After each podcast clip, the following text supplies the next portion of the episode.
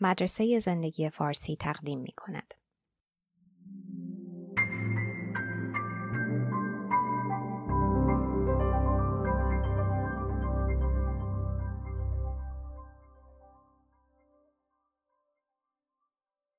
ترجمه و صدا دکتر ایمان فانی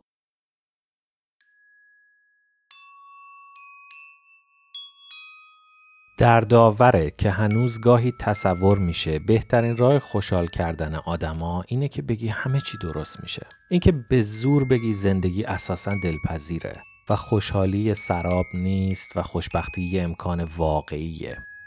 اینجاست که کافی دو صفحه از کتاب اندیشه ها یا پانسه از بلس پاسکال فیلسوف بزرگ قرن 17 رو بخونیم. تا بفهمیم این روی کرد به زندگی چقدر گمراه کننده است چون پاسکال همزمان یکی از بدبین ترین فلاسفه در تفکر غربی و یکی از امیدوار کننده ترین هاست. این ترکیب خیلی خاصیه. تلخترین متفکرین برخلاف تصور می‌تونن حال آدم رو خوب کنن. پاسکال در اوورن در جوان 1623 دنیا اومد و از همون اول یاد گرفت نیمه خالی لیوانو هم ببینه. سه سالش بود که مادرش مرد. دوستای کمی داشت. گوش پشت بود و همیشه مریض. خوشبختانه نبوغش از کودکی توسط خانواده اصیلش و دیگران کشف شد. تا دوازده سالگی 32 تا از قضیه های اقلیدوس رو حل کرد، شروع به اختراع حساب احتمالات کرد، فشار جو رو اندازه گرفت، یه ماشین حساب ساخت و اولین اتوبوس پاریس رو طراحی کرد. در 36 سالگی بیماری ناچارش کرد اکتشاف علمی رو کنار بذاره. و کلمات قصار درخشان و بدبینانش رو در دفاع از باورهای مسیحی بنویسه که به نام اندیشه ها شناخته شد چیزی که پاسکال رو امروز با اون به یاد میاریم. هدف کتاب بازگشت خواننده ها به سوی خدا بود و پاسکال حس کرد بهترین راهش یادآوری تلخی ها و ترشی های زندگیه. تصور که خواننده ها وقتی رنج و فلاکت انسان رو در نظر بگیرن فورا برای رهایی آمرزش به دامن کلیسای کاتولیک برمیگردن متاسفانه خواننده های مدرن پاسکال کتابش رو اینطوری نمی‌خونن. قسمت اول کتاب که فهرست کاستی های زندگیه همیشه از قسمت دوم که طرح نکات مثبت باور به خداست جذاب تر بوده. پاسکال از این شروع می‌کنه که خوشی های زمینی یه توهمه اما مخصوصا تاکید می‌کنه بر نفرت ما از تنهایی و تفکر درباره شرایطمون. پاسکال رو بیش از هر چی با این جمله نبوغامیز می‌شناسن. Vient d'une seule chose, qui est de ne savoir pas demeurer en repos dans une chambre.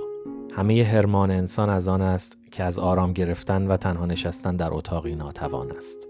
این جمله رو باید بزرگ بنویسن و بزنن تو سالن انتظار همه فرودگاه ها. دلنشینی پاسکال در تلخی و بدبینی تند و تیزشه. معتقد آدما هر کاری می‌کنن مگر فکر کردن به حقایق انگیز. انسان انقدر پوچه که قل دادن یه توپ با چوب بیلیارد بسته تا سرشو گرم کنه همزمان از دید پاسکال خواهش ها آدم رو شکنجه میده مخصوصا عشق شهرت اونقدر پررو هستیم که می‌خوایم همه دنیا ما رو بشناسن حتی اونایی که بعد از رفتن ما میان و شاید بزرگترین منشأ رنج از همه مبتزل تر باشه سر رفتن حوصله. علیه موانع میجنگیم ولی وقتی رفت شدن تحمل آرامش رو نداریم. چون حوصلمون سر میره. نتیجه گیری تلخ پاسکال. انسان چیست؟ یک هیچ در پیش بینهایت. پاسکال هیچ فرصتی از دست نمیده برای نشون دادن اینکه آدما لجوجانه منحت و حقیر و بیلیاقتن. مدام به فرانسه کلاسیک دلفریبی میگه که خوشحالی خیال واهیه. آنکه پوچی دنیا را در نیابت خود توهی مغز است. رنج حالت پیشفرزه. اگر حال ما به راستی سور و رنگیز بود حاجت نبود تا اندیشه از آن بگردانیم. عشق رمانتیک خیال واهیه. دل انسان چه پوک است و پلید. همونقدر که مغروریم ضعیف هم هستیم. به مویزی گرمی کنیم و با قوره سردی آوریم. حتی قوی ترینمون در برابر بیماریا بیدفاع و بیپناه میشه. مگس را آن قدرت باشد که اندیشه از آدمی ببرد و جسم او بجود. و اینکه همه نهادهای دنیوی فاسدن سستی در کار مردمان حتمی است و نهایتا اینکه به طرز مسخره مستعد خود بزرگبینی هستیم چه بسیار ملک بیخبر از نام و نشان ما پاسکال میگه در این شرایط بهترین کاری که می‌تونیم بکنیم رو درو شدن با حقایق نامید کننده شرایطمونه.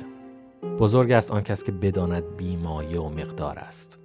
قافلگیر کننده است که با این لحن خوندن نوشته هاش برخلاف تصور افسرده کننده نیست. تسلی دهنده و دلگرم کننده و حتی گاهی خنده داره.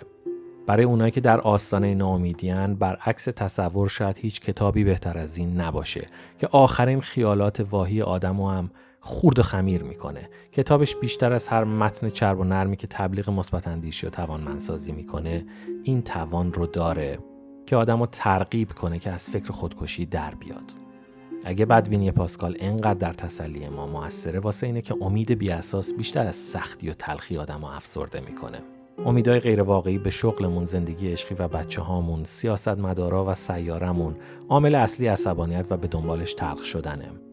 ناسازگاری انتظارات و آرزوهای دور و دراز با شرایط ناجور و ناسازگار خشنترین ناامیدی و شکنجه یک عمر رو می‌سازه. صورت احساس رو خراش میده و چین و چروک به چهره میندازه.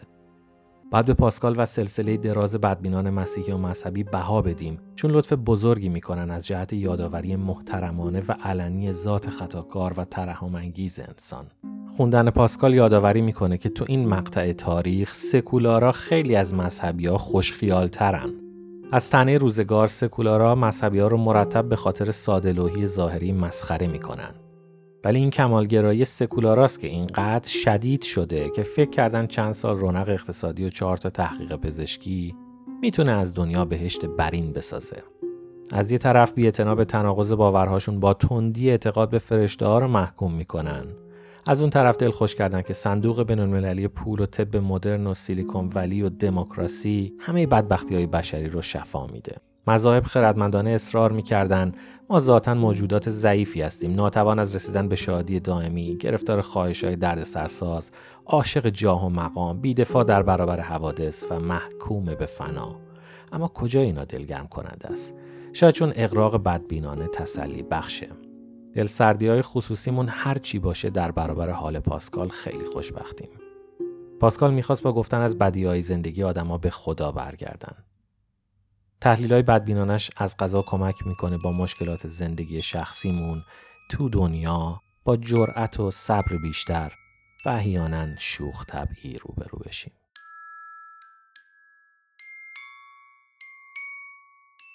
لطفا با subscribe و like کردن پادکست ها از ادامه این پروژه حمایت کنید.